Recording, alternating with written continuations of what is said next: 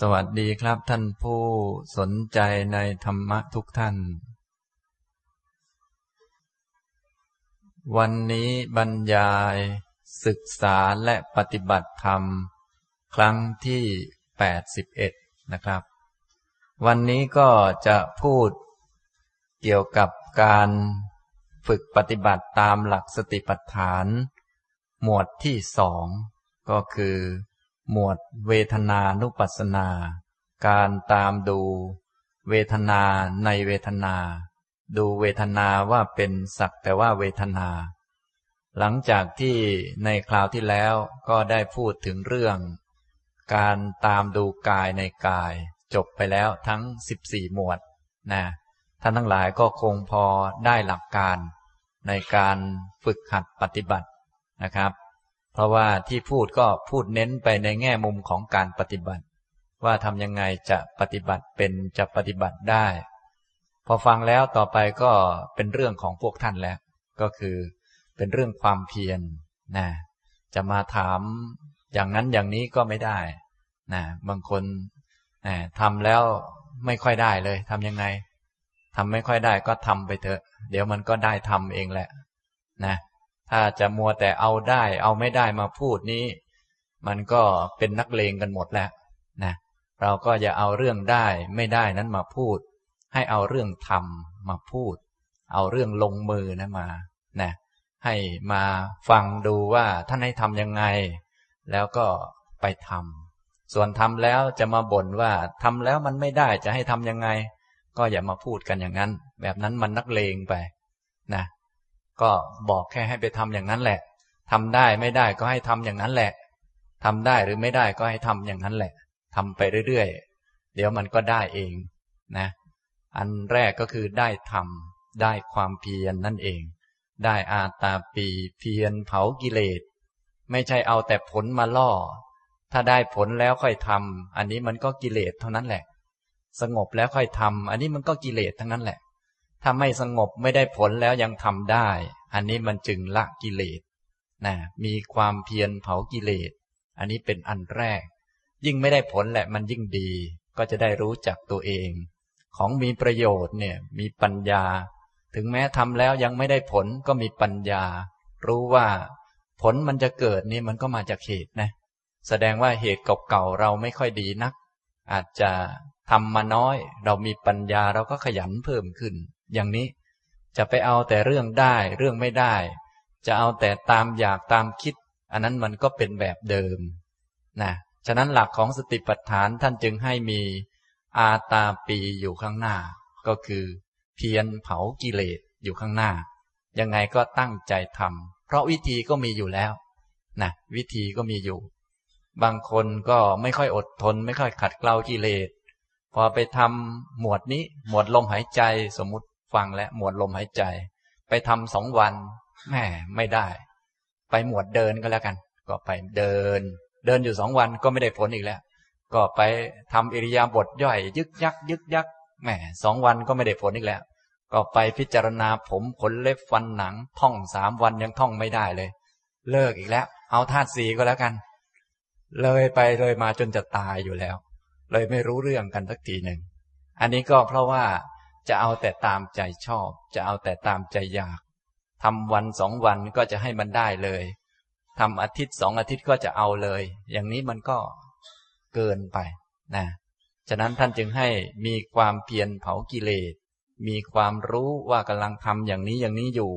ทำแล้วเกิดอะไรขึ้นนะได้ดีก็รู้ไม่ได้ดีท่านก็ไม่ว่าอะไรแต่ขอให้รู้เท่านั้นเองสงบก็ไม่เป็นไรไม่สงบก็ไม่เป็นไรดีขึ้นก็ไม่เป็นไรหรือยังไม่ดีขึ้นก็ไม่เป็นไรขอให้มีความรู้ว่านี่นะเป็นเพียงรูปเพียงนามที่เกิดตามเหตุตามปัจจัยไม่ใช่ตัวไม่ใช่ตนถ้าทำแล้วมันดีเลยก็คงจะเป็นตัวตนมันคงไม่ได้ความรู้หรอกนะเราทำเนี่ยทำให้มันได้ความรู้รู้ว่ามันไม่ใช่ตัวไม่ใช่ตนไม่ใช่เราไม่ใช่ของเราที่มันไม่เหมือนที่คิดเนี่ยมันดีแล้วจะได้รู้ไวๆถ้าเหมือนที่คิดอยู่มันก็จะผิดอยู่เรื่อยอย่างนั้นแหละเพราะสิ่งต่างๆเนี่ยมันเป็นไปตามเหตุฉะนั้นเราอาจจะคิดเหมือนมันก็ได้หรือไม่เหมือนก็ได้ โดยทั่วไปมันไม่ค่อยเหมือนอยู่แล้วฉะนั้นยิ่งไม่เหมือนที่คิดนั่นแหละค่อนข้างจะถูกนะอย่างนี้ทำนองนี้นะครับนั้นก็ที่พูดไปแล้วก็เป็นหมวดตามดูกายว่าเป็นสักแต่ว่ากายนะพวกท่านก็อย่าลืมตามดูสังเกตที่นั่งๆอยู่นี้ทุกๆท่านเนี่ยนั่งอยู่ตอนนี้กำลังนั่งก็ให้มีสติมีความรู้ตัวถ้าไม่ค่อยรู้ตัวยังคิดว่าเป็นเรานั่งเขานั่งอยู่ก็ถามตนเองสักหน่อยหนึ่งใครเป็นผู้นั่งแล้วเนี่ยใครเป็นผู้นั่งนะการนั่งของใครทำไมจึงมานั่งได้อย่างนี้อย่างนี้นะไม่ใช่การนั่งของเราไม่ใช่เราเป็นผู้นั่งกายมันเป็นคนนั่งเป็นการนั่งของกายเป็นอาการอิริยาบถของกายที่มันต้องปรับตัวไปเพราะกายนี้มันประกอบไปด้วยรูปหลายรูปมาประชุมกันและรูปทุกรูปก็ล้วนไม่เที่ยงทั้งนั้นมันก็เลยต้องปรับไปอย่างนั้นอย่างนี้เป็นธรรมชาติของมันไปเป็นไปตามเหตุตามปัจจัยอย่างนี้แหละนี่เราก็จะเข้าใจชัดว่าอ๋อนี้กายมันเป็นสักแต่ว่ากายนี่เองเนี่ยค่อยๆทำไปอย่างนี้บ่อยๆสอนบอกตนเองค่อยๆมองดูก็จะเข้าใจชัดนะครับอย่างนี้หลังจากได้อธิบายเรื่องตามดูกายในกายแล้ววันนี้ก็จะอธิบายเรื่องตามดูเวทนาในเวทนานะผมจะอ่านพระพุทธพจน์ให้ฟังก่อนนะครับแล้วก็ค่อยอธิบายตามเวลาที่สมควรเวทนานุปัสสนาพระพุทธเจ้าตรัสว่าดูก่อนภิกษุทั้งหลายภิกษุเป็นผู้ตามดูเวทนาในเวทนาทั้งหลายเนืองเนืองอยู่อย่างไรดูก่อนภิกษุทั้งหลายภิกษุในพระธรรมวินัยนี้เมื่อเสวยสุขเวทนาก็รู้ว่าเราเสวยสุขเวทนาเมื่อเสวยทุกขเวทนาก็รู้ว่าเราเสวยทุกขเวทนาเมื่อเสวยอทุกขมสุขเวทนาก็รู้ว่าเราเสวยอทุกขมสุขเวทนาเมื่อเสวยสุขเวทนามีอามิตรก็รู้ว่าเราเสวยทุกสุขเวทนามีอามิตร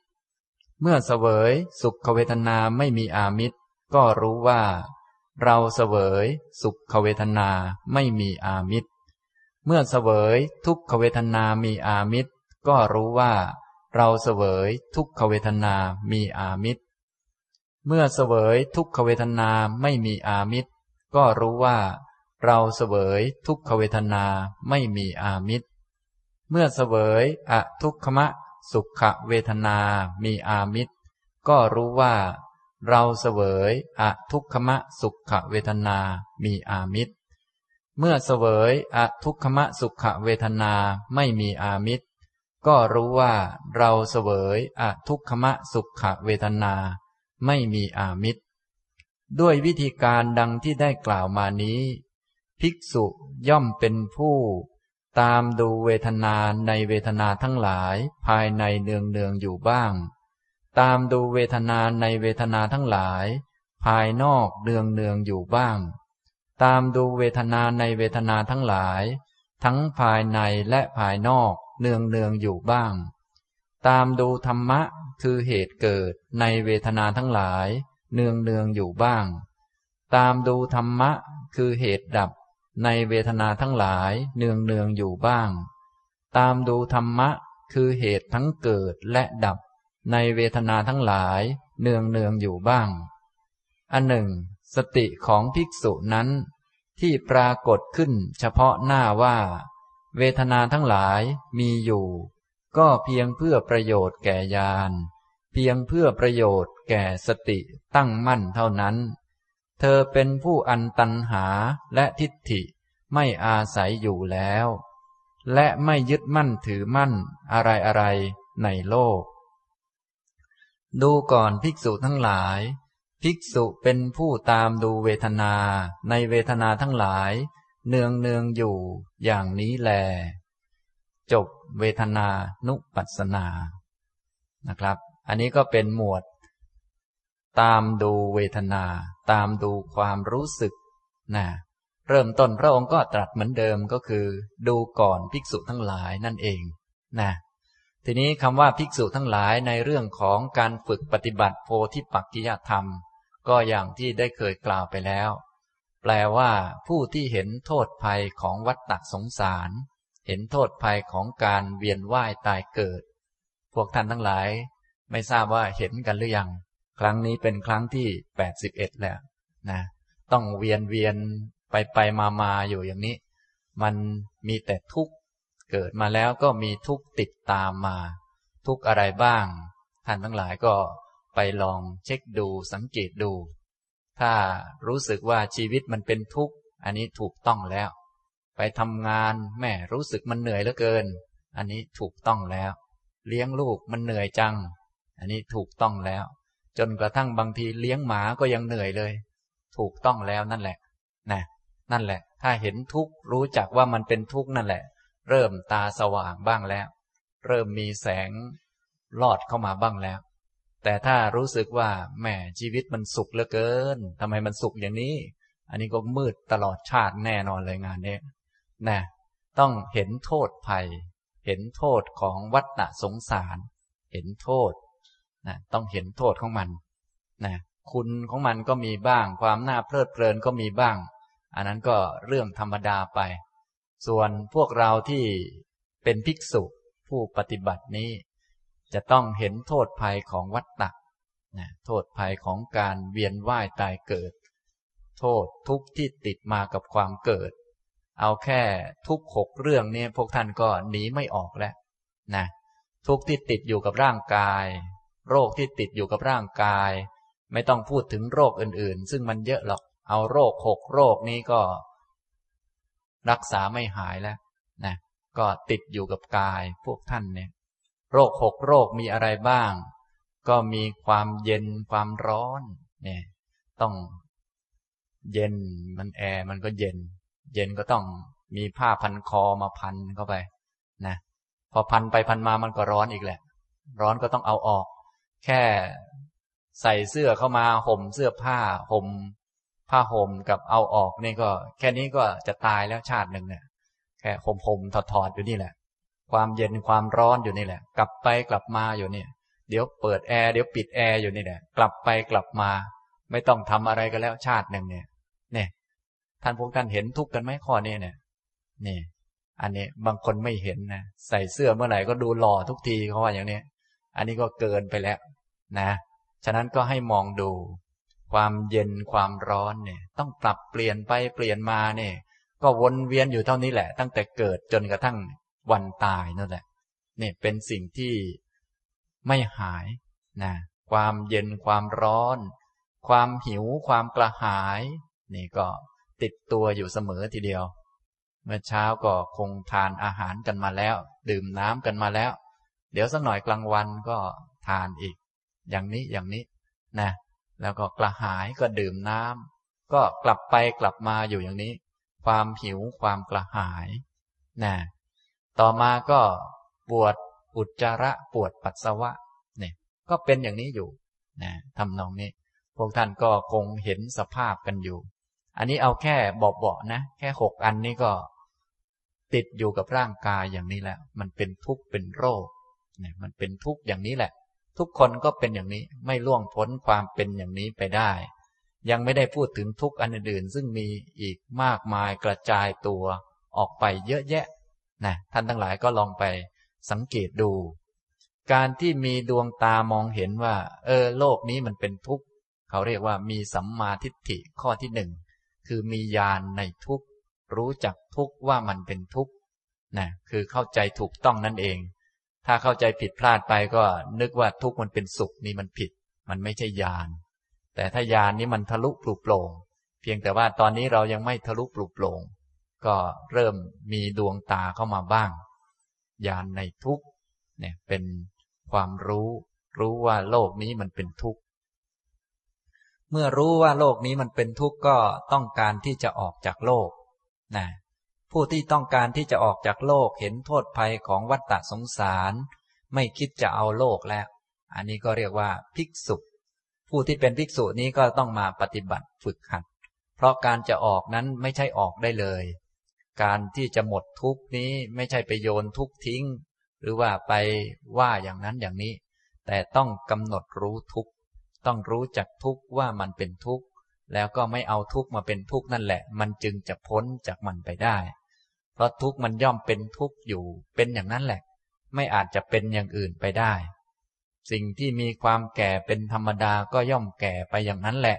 มันเป็นเรื่องธรรมดาไม่อาจจะเปลี่ยนให้มันเป็นอย่างอื่นไปได้ไม่อาจที่จะเป็นไปตามใครปรารถนาได้สิ่งที่มันต้องตายเป็นธรรมดามันก็ต้องตายไปอย่างนั้นแหละทิ้งสิ่งที่ต้องหมดไปเป็นธรรมดามันก็ต้องหมดไปอย่างนั้นแหละเป็นธรรมดาของมันเราก็ต้องมาฝึกหัดเพื่อกำหนดรู้ทุกข์เพื่อรู้จักว่ามันเป็นอย่างนี้นะจะได้ไม่ทุกข์ไปกับมันนะถ้าคนไม่มีความรู้ก็สิ่งที่มีความแก่เป็นธรรมดาก็แก่ไปเหมือนกันพอมันแก่ไปเขาก็ทุกข์เพราะมันแก่อย่างนี้ก็เป็นคนที่สร้างทุกข์ให้กับตนเองอย่างพวกเราทั้งหลายทั่วไปสิ่งที่ต้องเสียไปเป็นธรรมดามันก็เสียไปแล้วเราก็เศร้าเพราะมันเสียไปเลยไม่รู้จะช่วยกันยังไงมันก็เป็นเพราะจิตของตนนั้นยังไม่ได้ฝึกก็นำทุกข์มาให้ตนอย่างนี้เราก็เลยมาฝึกมาหัดเพื่อให้มีกำลังเพียงพอที่จะกำหนดรู้ทุกข์ผู้ที่เห็นโทษภัยของทุกข์นี่แหละแล้วก็มาปฏิบัติเพื่อกำหนดรู้ทุกข์ปล่อยวางทุกข์อันนี้ท่านเรียกว่าภิกษุนะพระพุทธเจ้าก็เรียกพวกเราทั้งหลายว่าภิกษุทั้งหลายนะพระองค์ก็ได้กล่าวถึงวิธีการปฏิบัติโดยการตามดูเวทนาในเวทนาทั้งหลายเนืองเนืองอยู่ถ้าพูดเป็นบาลีก็พูดว่า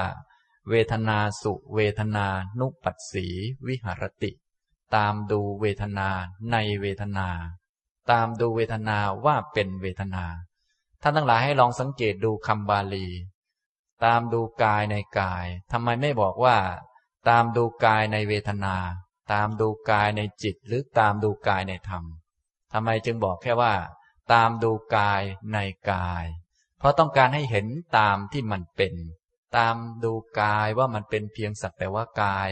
อย่าเห็นว่ามันเป็นอย่างอื่นพวกเรามันเพี้ยนอยู่มันเห็นเป็นอย่างอื่นไปกายมันไม่เที่ยงก็ยังไปเห็นว่าเที่ยงกายมันไม่สวยก็ยังไปเห็นว่าสวยอันนี้มันไม่เห็นข้างในไม่เห็นลึกซึ้งเห็นไม่ชัดเจนเนี่ยคำของท่านนี้เป็นคำที่บ่งบอกอยู่แล้วในตัวเป็นคำที่สมบูรณ์พร้อมด้วยอรรถะและพยัญชนะในด้านเวทนาก็เหมือนกันให้ตามดูเวทนาในเวทนาทำไมไม่บอกว่าให้ตามดูเวทนาในกาย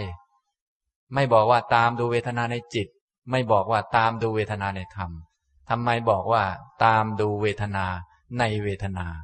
บางคนก็งงตั้งนานแล้วอะไรในเวทนางงอยู่นั่นแหละก็หมายถึงว่าให้ดูเวทนาตามที่เวทนามันเป็นจริงให้เห็นชัดเข้าใจในมันเข้าใจในเรื่องนั้นๆให้มันชัดเวทนามันเป็นเวทนาก็ดูให้มันเห็นว่าเป็นแต่เวทนานั่นแหละถ้ามันไม่เที่ยงก็จงเห็นว่ามันไม่เที่ยงอย่าไปเห็นมันเป็นอย่างอื่นถ้ามันเป็นทุกข์ก็ปฏิบัติให้มันเห็นว่ามันเป็นทุกข์นั่นแหละอย่าไปเห็นว่ามันเป็นสุขหรือเป็นอย่างอื่นไปมันไม่ใช่ตัวตนก็เห็นว่ามันไม่ใช่ตัวตนนั่นแหละอย่างนี้เรียกว่าเห็นเวทนาในเวทนาเห็นเวทนาเป็นสักแต่ว่าเวทนาเห็นเวทนาที่ไม่เที่ยงว่ามันเป็นของไม่เที่ยงเห็นเวทนาที่เป็นทุกข์ว่ามันเป็นทุกข์เห็นเวทนา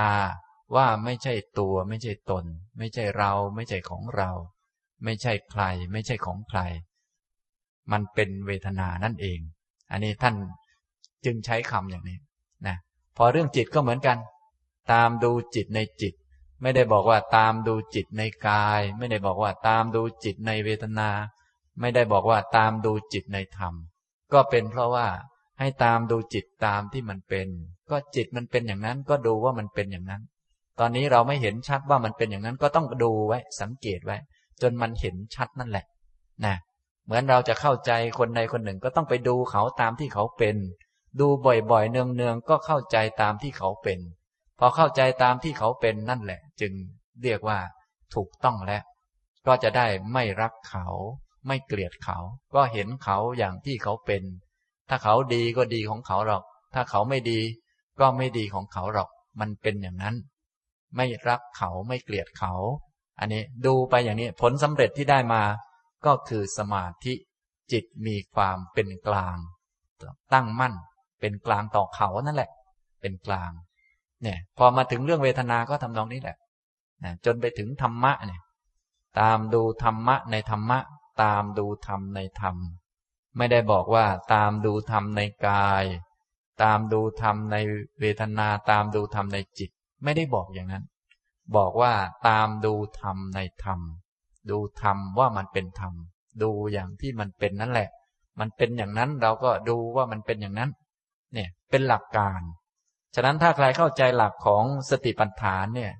ถ้าเป็นผู้ทำความเพียรมีความรู้ตัวมีสติเราก็คอยดูไว้ดูกายว่าเป็นกายดูคนนั้นว่าเป็นคนนั้นดูดีว่าเป็นดี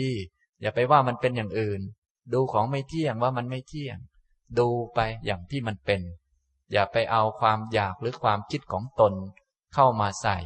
ถ้ามันอยากก็ต้องบอกตัวเองได้ว่านี่มันอยากนะเป็นความอยากของเรานะถ้ามันคิดก็ต้องบอกตัวเองได้ว่านี่เราคิดเอาเองนะส่วนเขานั้นจะเหมือนที่เราคิดหรือไม่เหมือนที่เราคิดก็ได้นะเราคิดว่าผิดก็อาจจะผิดก็ได้หรืออาจจะถูกก็ได้ที่เราคิดว่าถูกก็อาจจะถูกก็ได้หรืออาจจะผิดก็ได้ก็ต้องบอกตัวเองได้ว่ามันเป็นอย่างที่มันเป็นนะส่วนความคิดของเราความอยากของเราก็เป็นอีกเรื่องนึงนะต้องแยกออกมาแยกกันนะถ้าแยกกันได้อย่างนี้ก็เรียกว่าได้สมาธินะเนี่ยการแยกแยะออกมาได้รู้จักอะไรเป็นอะไรรู้จักกายเป็นกายรู้จักเวทนาเป็นเวทนารู้จักจิตเป็นจิตรู้จักธรรมเป็นธรรมรู้จักกิเลสของตัวเองว่าเป็นกิเลสเนี่ยเรียกว่าสมาธินะแล้วพอได้แยกแยะอย่างนี้แล้วก็จะฝึกให้เกิดปัญญาต่อไปได้นะครับทำตรงนี้ทีนี้การจะมองเห็นเวทนาว่าเป็นสักแต่ว่าเวทนานะเห็นเวทนาเป็นเวทนานี้ก็มีเทคนิควิธีเนื่องจากช่วงหลังๆนี้ก็เน้นพูดไปในแง่ปฏิบัติก็จะบอกเทคนิคเยอะหน่อยบางท่านก็ได้เทคนิคไปจนอ้วนเลยได้เทคนิคเยอะอย่าลืมเอาไปใช้ดูนะการจะมองว่าเวทนาเป็นสักแต่ว่าเวทนานะถ้าไปว่าเป็นเราเจ็บเราปวดเราสุขเราทุกข์อย่างนี้มันก็ใครๆก็รู้กันทั้งนั้นแหละมันก็ไม่เห็นเวทนาในเวทนาท่านจึงให้มีความตั้งใจมีความรู้ตัวแล้วก็มีสติคอยดูไว้สังเกตไว้วิธีการสังเกตบางครั้งต้องเตือนตนเองก่อน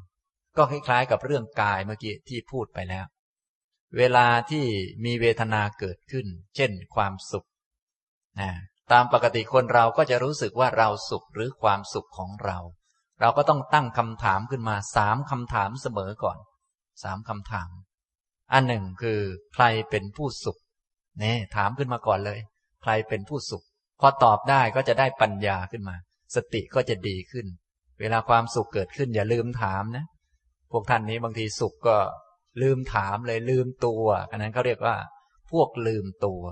ฉะนั้นพวกท่านทั้งหลายห้ามลืมตัวเวลาหายใจปั๊บก็ต้องถามว่าใครเป็นผู้หายใจถ้าถามได้อย่างนี้ก็เรียกว่าไม่ลืมตัวเป็นคนมีปัญญามีความรู้นะฉะนั้นต้องมีปัญญาเสมอพอได้รับความสุขเกิดขึ้นต้องถามก่อนใครเป็นผู้สุขอันที่หนึ่งนี่คำถามที่หนึ่งคำถามที่สองคือความสุขของใครเป็นความสุขของใครคำถามที่สามเนี่ยความสุขมาได้อย่างไรเกิดเพราะเหตุอะไรสามคำถามนี้เท่านั้นแหละก็จะช่วยให้เกิดการสังเกตเห็นเวทนาเป็นเวทนาต่อไปได้ถ้ามีความสุขเกิดขึ้นท่านทั้งหลายก็อย่ามัวแต่ลืมตัวสงบเกิดขึ้นสบายเกิดขึ้นก็อย่ามัวแต่ลืมตัวให้มีสติตั้งขึ้นแล้วก็ถามตัวเองดูใครเป็นผู้สุขใครครับเป็นผู้สุข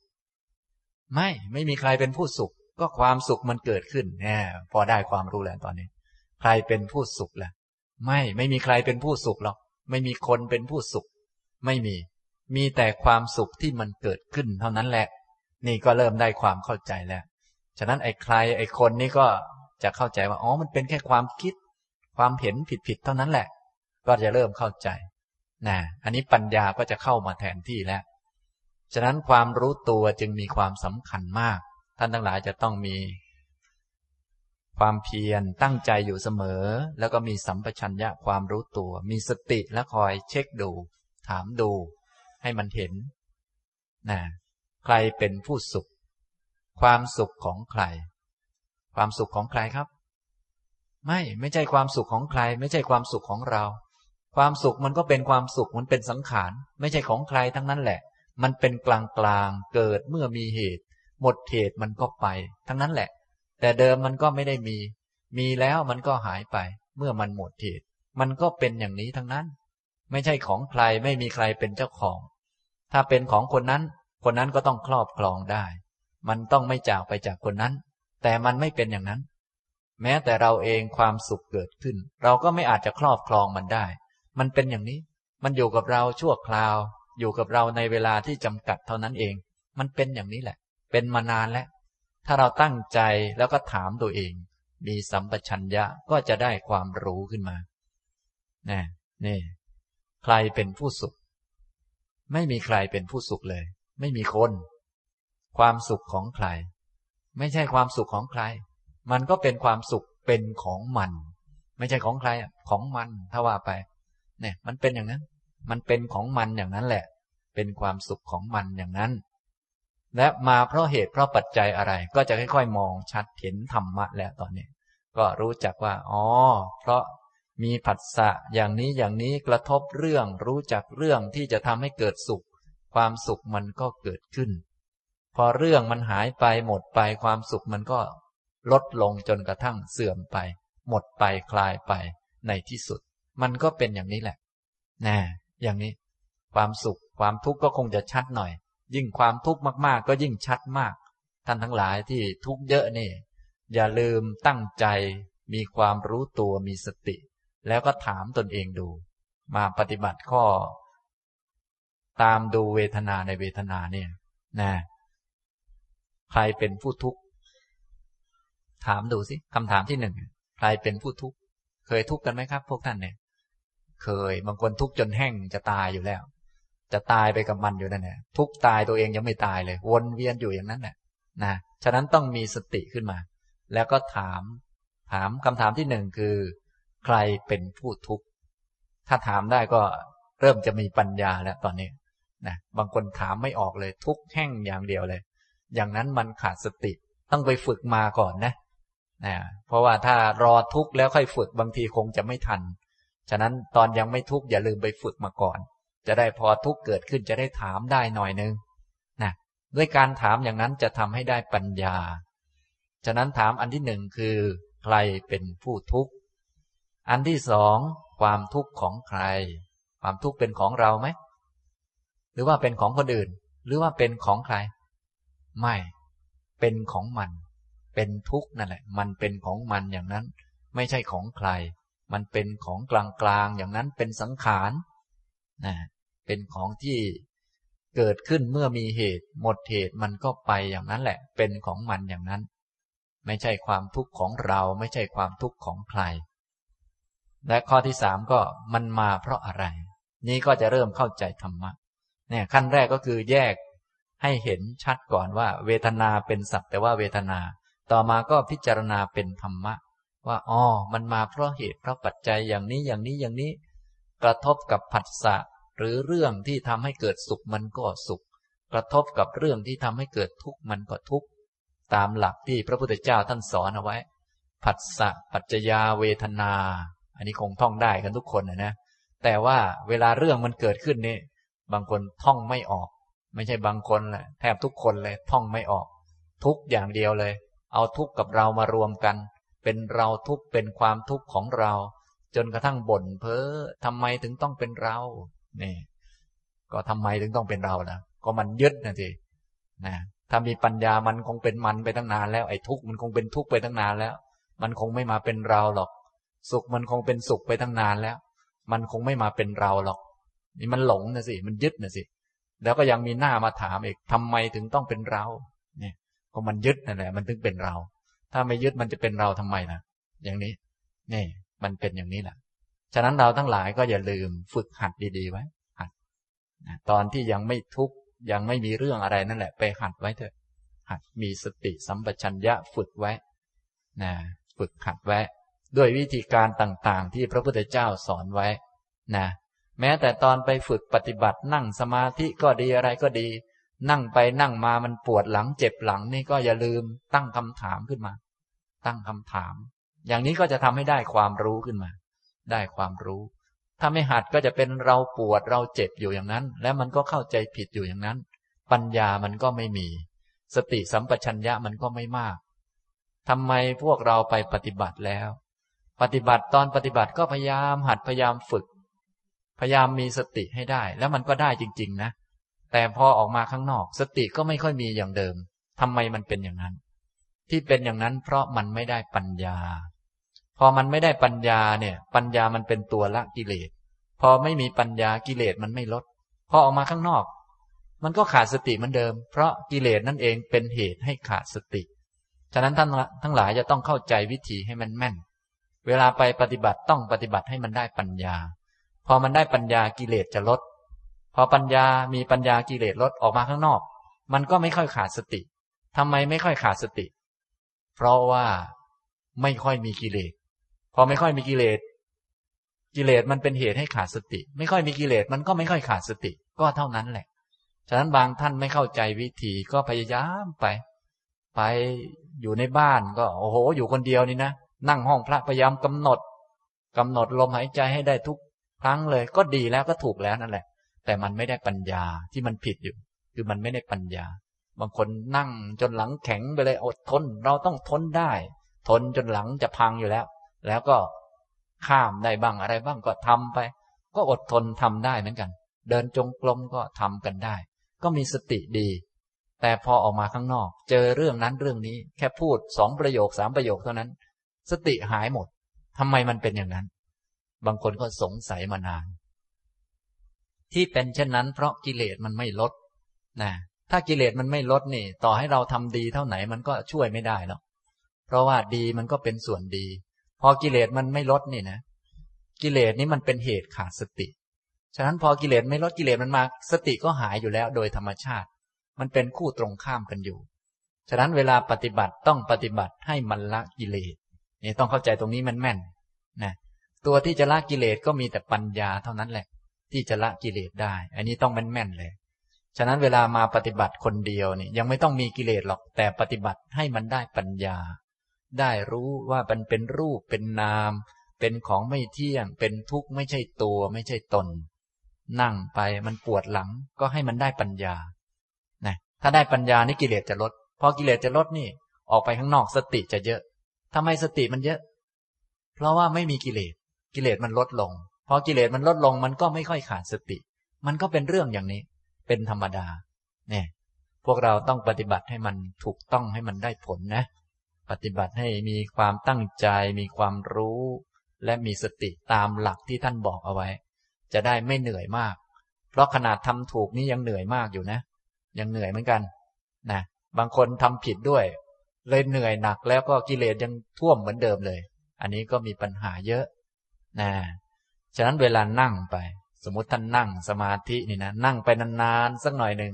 บางคนยังไม่นานหรอกห้านาทีเท่านั้นแหละปวดหลังแล้วตอนนั่งดูทีวีไม่ปวดแล้วมันเป็นอย่างนั้นแหละ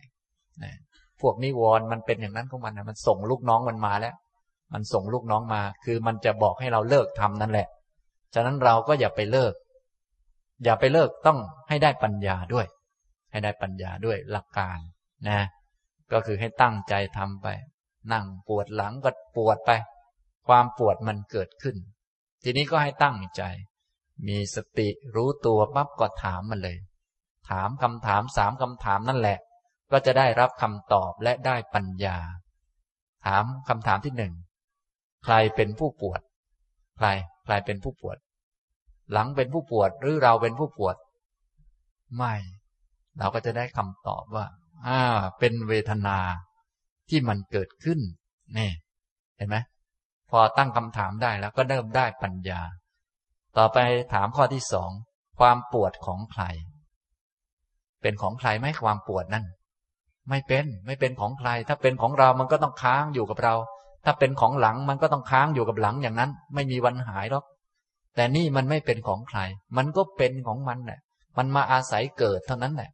หลังเป็นที่อาศัยให้มันเกิดเท่านั้นมันเป็นอย่างนั้นของมันนี่อันที่หนึ่งถามคำถามใครเป็นผู้ปวดไม่มีใครอันที่สองความปวดของใครพอได้ข้อที่สองแล้วก็สติปัญญาก็เริ่มมากขึ้นต่อมาก็เพราะเหตุไรความปวดจึงมีขึ้นอันนี้ก็เริ่มเห็นธรรมะว่าอ๋อมันเป็นเพราะผัสสะเพราะนั่งนานเพราะมีกายประสาทยังดีอยู่มันก็เกิดขึ้นก็เป็นเรื่องธรรมชาติของมันอย่างนี้แหละถ้าเราจะฝึกความอดทนฝึกขันติก็ทนต่อไปก็จะได้จิตใจไม่สัดสายไปข้างนอกแล้วก็ฝึกไปเรื่อยปัญญาก็มากขึ้นไปเรื่อยอยากให้มันหายมันก็ไม่หายเราก็มองดูเออก็เข้าใจชัดอยู่อย่างนี้ด้วยวิธีการอย่างนี้จะทำให้ได้ปัญญานะเนี่ยคำถามลักษณะเช่นนี้ท่านทั้งหลายก็เอาไปใช้ได้กับการปฏิบัติทุกๆหมวดตั้งแต่หมวดกายหมวดเวทนาหมวดจิตหมวดธรรมะอะไรก็เหมือนกันเวลาความโกรธความเศร้าความอิจฉาเกิดขึ้นอะไรต่างๆเนี่ยความโกรธเกิดขึ้นให้มีสติมีความรู้ตัวแล้วก็ถามเลยนะความโกรธนี้เป็นธรรมะอันนี้พูดเลยไปหน่อยนึงความโกรธเป็นธรรมะท่านทั้งหลายจะได้เอาไปใช้ในชีวิตเลยความโกรธเกิดขึ้นก็ถามมันเลยมีสติสักหน่อยนึงใครเป็นผู้โกรธก็ถามเข้าไปใครใครใครเป็นผู้โกรธมีใครไหมไม่มีไม่มีใครเลยเป็นผู้โกรธนั้นก็โกรธนั่นแหละก็ความโกรธมันเกิดขึ้นอย่างนี้และมันเป็นความโกรธของใครไม่มีใครไม่ใช่ของใครไม่ใช่ของเราไม่ใช่ของคนอื่นมันก็เป็นอย่างนั้นนี่ถ้าเราเข้าใจอย่างนี้ก็เริ่มเข้าใจชัดในเมื่อมันไม่ใช่ของเราและไม่ใช่ของใครก็จะไปจริงจังอะไรกับมันถ้ามันไม่ดีก็ปล่อยมันแห้งตายไปอย่างนั้นแหละอย่าไปทำตามมันเลยอย่าไปสนใจมันเลยเพราะมันก็ไม่ใช่ของเราและก็ไม่ใช่ของใครอยู่แล้วมันก็เป็นของมันอย่างนั้นถ้าไม่มีประโยชน์ก็ไม่ต้องเอามาส่วนอันไหนมีประโยชน์ก็ค่อยเอามามันก็เป็นอย่างนั้นแหละเอามาใช้มาเรียนรู้มาศึกษาทำตรงนี้นะฉะนั้นว่าอย่างนี้แล้วความโกรธก็มีประโยชน์เหมือนกันมีประโยชน์ในแง่เอามาศึกษาเรียนรู้ฉะนั้นก็เอามาได้แต่ไม่ใช่เอามาใช้นะนะไม่ใช่เอามาใช้แต่เอามาดูเอามาดูว่ามันไม่เที่ยงมันเป็นทุกข์มันไม่ใช่ตัวไม่ใช่ตนจับมาดูรู้แล้วก็ปล่อยวางไปอย่างนี้ก็เป็นผู้ที่ทำอะไรอะไรด้วยสติด้วยสัมปชัญญะทำตรงนี้นะครับความโกรธเกิดมาเพราะเหตุไรนี่ก็จะเริ่มเข้าใจธรรมะว่าความโกรธนั้นมันไม่ได้มีอยู่ก่อนมีเมื่อมันเกิดขึ้นเกิดขึ้นเพราะเหตุเพราะปัจจัยนะถ้ามันจะดับเหตุปัจจัยมันต้องดับไปก่อนหมดไปก่อนมันจึงดับถ้าเหตุมันไม่หมดนี่มันก็ไม่ดับนะนี่ทำนองนี้มันเป็นอย่างนี้นี่ฉะนั้นถ้าเข้าใจหมวดใดหมวดหนึ่งในการปฏิบัติตามหลักสติปัฏฐานทั้งสี่นี้ท่านก็สามารถปฏิบัติได้ทุกๆหมวดนะโดยเฉพาะสิ่งต่างๆที่เกิดขึ้นกับพวกท่านทั้งหลายอันไหนที่มีเยอะอยู่แล้วท่านหนีไม่ออกเอาอันนั้นแหละมาปฏิบัติมันดีที่สุดแล้วอันนั้นแหละนะถ้าทุกข์มันเยอะนักก็เอามันมาปฏิบัติเลยเอามาดูมาศึกษามาเรียนรู้นะใครเป็นผู้ทุกข์นั่นน่ะความทุกข์ของใครความทุกข์เกิดขึ้นมาได้อย่างไรนี้ค่อยๆมองดูจะได้กี่คำถามก็ไม่ว่ากันแต่หลักๆก็ประมาณนี้แหละด้วยการตั้งคำถามอย่างนี้ก็จะทำให้การปฏิบัตินั้นเป็นการปฏิบัติที่เป็นไปเพื่อปัญญาสามารถละความยึดถือว่าเป็นตัวตนสัตว์บุคคลได้สามารถเห็นเวทนาในเวทนาได้เห็นจิตในจิตเห็นธรรมในธรรมเห็นเวทนาว่าเป็นสักแต่ว่าเวทนาที่มันเป็นอย่างนั้นเห็นจิตว่ามันเป็นสักแต่ว่าจิตที่เป็นอย่างนั้นเห็นธรรมที่มันเป็นสักแต่ว่าธรรมที่เป็นอย่างนั้นอย่างนี้นะเนี่ยการปฏิบัติก็จะเป็นไปทำนองนี้นะครับถ้าท่านเข้าใจวิธีการหรือหลักการในการปฏิบัติแล้วรายละเอียดปลีกย่อยก็จะเหมือนเหมือนกันฉะนั้นผมจึงได้กล่าวตั้งแต่ต้นว่าในหลักของสติปัฏฐานนั้นมีหลักธรรมที่สำคัญอยู่สามประการเท่านั้นคือความเพียรความรู้และสติมีเท่านั้นแหละท่านให้มีสามอันมีอาตาปีสัมปชาโนสติมา พอมีสามอันนี้แล้วก็มาดูกายว่าเป็นกายผมก็เลยมีเทคนิคเพิ่มเติมขึ้นมาให้ท่านทั้งหลายได้พากันหัดกันฝึกดูเอาไปใช้ไปหัดดูอย่างนี้นะตอนนี้พูดมาถึงเรื่องเวทนาแล้วนะครับในเรื่องของเวทนานี้พระอรหันตสัมมาสัมพุทธเจ้าทรงแจกแจงเวทนาออกมาเป็นเก้าอย่างด้วยกันเก้าแบบโดยหลักๆก็มีสามเท่านั้นเองคือสุขเวทนาทุกขเวทนาอทุกขมสุขเวทนาเมื่อใดที่เสวยหรือว่าเกิดความรู้สึกคำว่าเสวยนี่เป็นคำภาษาเขมรภาษาไทยเราก็ยืมมาใช้แล้วก็นิยมกันนะคำว่าเสวยนี่แปลว่ากินนั่นเองเนื่องจากว่าสิ่งต่างๆรูปเสียงกลิ่นรสสัมผัสอารมณ์มันเป็นของภายนอกเวทนามันเป็นของภายในเวทนานี่เป็นของภายในมันเกิดพร้อมกับจิตดับพร้อมกับจิตรู้อารมณ์เดียวกับจิตและเกิดที่เดียวกับจิตทีนี้สิ่งต่างๆภายนอกจะเข้ามาข้างในของเราได้จะต้องกินผ่านเข้ามาผ่านเวทนาผ่านความรู้สึกอย่างผมนั่งอยู่ที่นี่ก็ไม่เกี่ยวอะไรกับท่านหรอกแต่ถ้าจะเกี่ยวว่าท่านเห็นผมแล้วท่านรู้สึกทนได้ทนไหว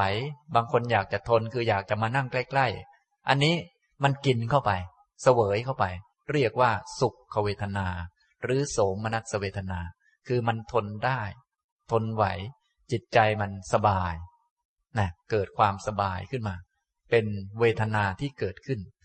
แต่บางคนบางท่านก็อาจจะกลับข้างไปคือผมก็นั่งอยู่นี่ก็อยู่ข้างนอกไปท่านมานั่งอยู่ตรงนั้นก็รู้สึกว่าทนไม่ค่อยได้ทั้งๆ ท, ที่ข้างนอกก็เป็นข้างนอกนะแต่ข้างในเรารู้สึกกับทนข้างนอกไม่ค่อยได้ไอ้ทนไม่ได้นี่มันเป็นเวทนาเรียกว่าโทมนัสเวทนามันไม่เกี่ยวกับของข้างนอกนั่นแหละบางคนก็แหมประเทศเรานี่มันวุ่นวายจริงๆทนไม่ค่อยได้จริงๆข้างนอกนี่มันไม่เกี่ยวอะไรที่ข้างในนี่มันกินข้างนอกเข้ามากินข้างนอกเข้ามาผ่านเวทนาไอ้ทนไม่ได้ทนได้รู้สึกสบายไม่สบายรู้สึกอยู่ได้อยู่ไม่ค่อยได้อยู่ไม่ค่อยไหวอันนี้คือเวทนาเป็นความรู้สึกฉะนั้นมันเกิดกับจิตอยู่เสมอทีเดียวประจำทีเดียวไอ้เจ้าเนี่ยนะอย่างพวกท่านมานั่งที่นี่ก็พอทนได้เขาก็เรียกว่าสุขเวทนาถ้าสักหน่อยมันก็อาจจะรู้สึกแหมทนไม่ค่อยได้ต้องรีบไปแล้วอันนี้ก็จะเป็นเวทนาที่เป็นทุกขเวทนาเป็นเวทนาที่มันเกิดขึ้นมันเป็นอย่างนั้นของมันนะของข้างนอกมันก็อยู่ของมันดีๆอารมณ์ก็เป็นของมันดีๆแต่เราก็ทนมันได้บ้างทนมันไม่ได้บ้างอันนั้นที่เกิดความรู้สึกอย่างนั้นก็คือเวทนามันเกิดขึ้นเวทนาท่านจึงนิยมแปลว่าเสวยอารมณ์หมายถึงมันกินอารมณ์เข้ามาทั้งๆ ท, ที่อารมณ์นี้ไม่เกี่ยวไม่ได้มีรสชาติอะไรเลยไม่ได้มีรสชาติแต่ทีนี้เรากินเข้ามาผ่านเวทนาฉะนั้นลักษณะของเวทนาจึงเป็นตัวรู้รสชาติของอารมณ์ว่ามันพอไหวไหมหรือไม่พอไหวหรือว่าแค่ธรรมดาธรรมดาเฉยๆไปอย่างนี้นะท่านจึงนิยมแปลว่าเสวยอารมณ์พวกท่านทั้งหลายอาจจะแปลว่าความรู้สึกหรือ feeling ก็ได้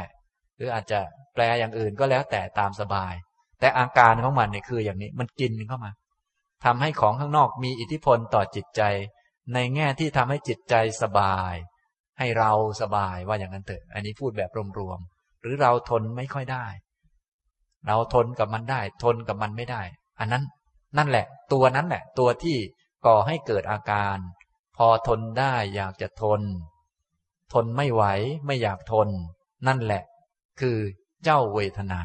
อาการที่มันออกมาอันนั้นคือเจ้าเวทนาอย่างนี้ซึ่งเวทนาที่ดูง่ายก็สุขกับทุกข์นี่แหละดูง่ายแล้วดูง่ายมากเลยบางท่านก็สุขจนกระทั่งแม่ทำไมมันสุขอย่างนี้สุขหนอสุขหนออยู่งั้นน่ะนะก็ดูหนังดูละครก็ดีอะไรก็ดีก็สุขเพลิดเพลินอยู่อย่างนี้ก็คงเคยสุขกันนะเนาะคงไม่ต้องอธิบายแล้วสุขนี่คงจะรู้จักกันดีอยู่นะแต่อาจจะไม่รู้จักว่ามันเป็นเวทนาการฝึกสติปัฏฐานนี้ไม่ใช่ว่ามาฝึกไปรู้อันที่ไม่เคยรู้นะก็รู้อันที่เคยรู้นั่นแหละแต่ว่าแต่เดิมมันรู้ผิดไปรู้ว่ามันเป็นเราเป็นของเราเป็นคนโน้นเป็นคนนี้เป็นของเที่ยงมั่นคงเป็นของหน้าเอา ตอนนี้ก็มารู้จากมันตามที่มันเป็นแต่เดิมเรารู้แบบไม่ตามที่มันเป็นไม่ใช่ว่ากายเราก็ไม่ไม่เคยรู้มันก็รู้เหมือนกันแต่มันมันเป็นแขนเป็นขาเราอ่ะมันไม่เป็นแขนน่ะมันไม่เป็นรูปท่านก็ให้มารู้กายว่าเป็นกายต่อมาเวทนาก็ทำนองเดียวกันก็อยู่กับเรานี่แหละเราก็รู้กันอยู่แต่มันรู้ผิดและรู้แบบละความยึดถือไม่ได้ละอัตตสัญญาความกำหนดเครื่องหมายว่าเป็นตัวตนไม่ได้จึงให้มาฝึกตามหลักสติปัฏฐานจะได้เป็นกรรมฐานแล้วละละความเห็นผิดละความยึดถือได้อย่างนี้นะครับนี่เวทนาเป็นทุกข์อีกอันหนึ่งเป็นเวทนาที่เป็นสุขอ่าเวทนาเป็นสุขก่อนแล้วเวทนาที่เป็นทุกข์ทุกท่านทั้งหลายก็คงจะรู้จักดีบางคนทุกข์มากจนกระทั่งอารมณ์อื่นความคิดอื่นๆไม่มีเลยมีแต่ทุกข์ล้วนๆเลยอันนี้ก็คือมันทุกข์มากมันใส่ใจไปที่ทุกข์มากจนไม่มีทางออกเลยอะไรเลยจนกระทั่งแม่มันทุกข์จริงๆทุกข์จริงๆอยู่อย่างนั้นก็คงจะพอรู้จักอยู่อันนี้ก็คือเวทนาเหมือนกันเป็นทุกขเวทนานะบางครั้งก็เฉยเฉยเฉยเฉยนี้ดูยากหน่อยดูยากหน่อยแต่ถ้าหัดใช้วิธีสังเกตเอาก็จะง่ายขึ้นให้สังเกตว่าบางครั้งความสุขมันเกิดขึ้นบางครั้งความทุกข์มันเกิดขึ้นที่ไม่สุขไม่ทุกข์นั่นแหละคืออทุกขมสุขนะท่านอุปมาเหมือนกับนายพรานที่ตามสัตว์ไป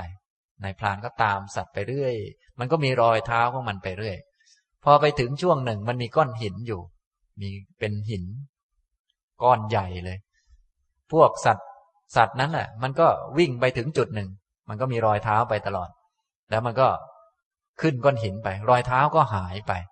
แล้วกระโดดลงก็มีรอยเท้าอีกที่หนึ่งอุปมาอย่างนี้ก็หมายความว่านายพรานเนี่ยก็ตามสัตว์ไปอ้าวก่อนขึ้นก้อนหินมันอยู่ตรงนี้นะรอยเท้าอยู่ตรงนี้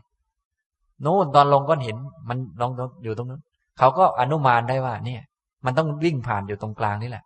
ทำตรงนี้ก็คล้ายๆกับพวกเราทั้งหลายเวลาปฏิบัติเนี่ยบางทีต้องใช้วิธีสังเกตเอา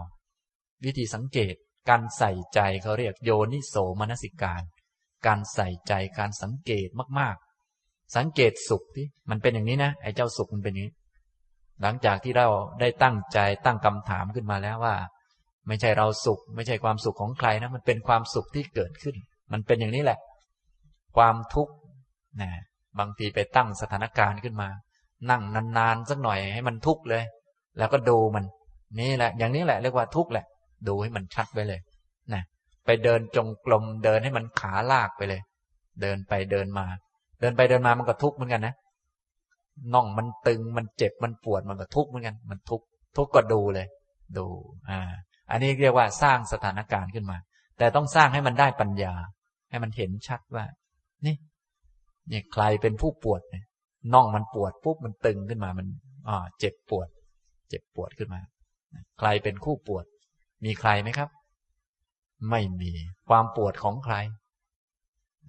บางคนความปวดของขาแล้วมั้งมันไม่ใช่ขาก็เป็นขานั่นแหละ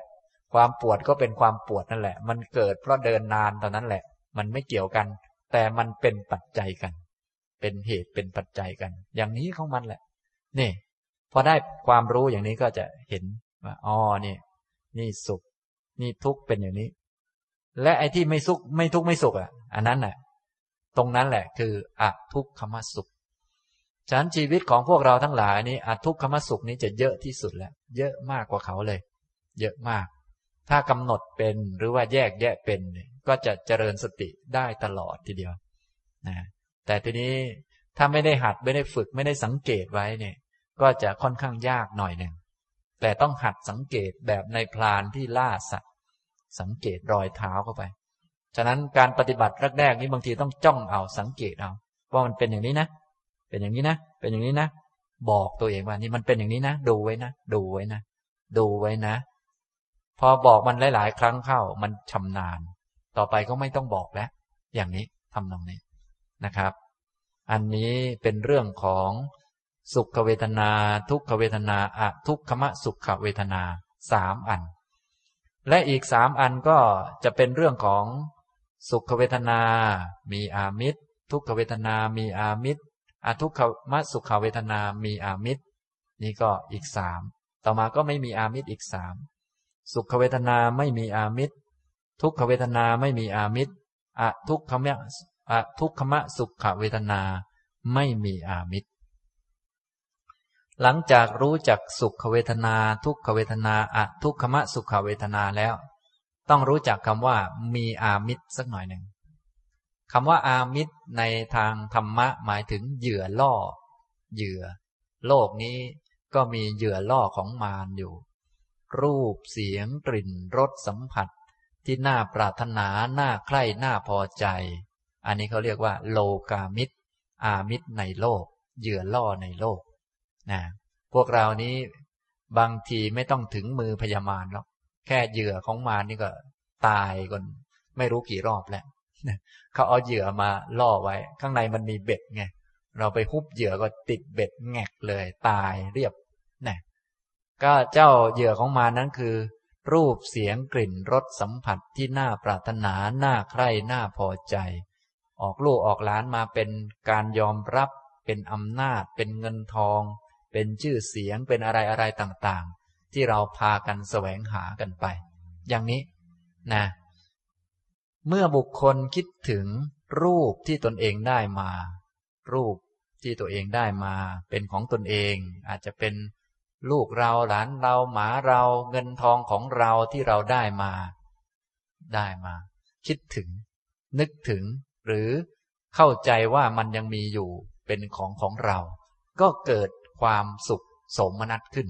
อันนี้เรียกว่าสุขเวทนาที่มีอามิตรนะคิดถึงสิ่งที่ตนมีหรือสิ่งที่ตนจะได้ก็เกิดความสุขแหมบริษัทของเราสร้างมาแหมกำไรเยอะเหมือนกันนะอย่างนี้อย่างนี้ก็คิดถึงสิ่งที่ตนมีหรือสิ่งที่ตัวเองกำลังจะได้บางคนของนี้หมดไปแล้วคิดถึงอดีตแหมเราเคยได้เหมือนกันนะอันนี้ก็เกิดความโสมนัสขึ้นอันนี้เรียกว่าความสุขที่มีอามิตรนะความสุขที่มีอามิตรความทุกข์ที่มีอามิตรก็คล้ายๆกันเพียงแต่ตรงกันข้ามก็คิดถึงรูปเสียงกลิ่นรสสัมผัสอำนาจชื่อเสียงเงินทองของตนที่มันเสียไปสูญไปหมดไปก็เกิดความทุกข์ขึ้นพวกท่านเคยเป็นไหมครับอย่างนี้ก็เคยกันทุกคนน่ะนะเนี่ยก็เกิดความทุกข์ขึ้นทุกอันนี้เรียกว่าเป็นทุกข์ที่มีอามิตรมีเหยื่อล่อมีเครื่องกระตุ้นมันมีเครื่องกระตุ้นมันคิดถึงความทุกข์คิดถึงเรื่อง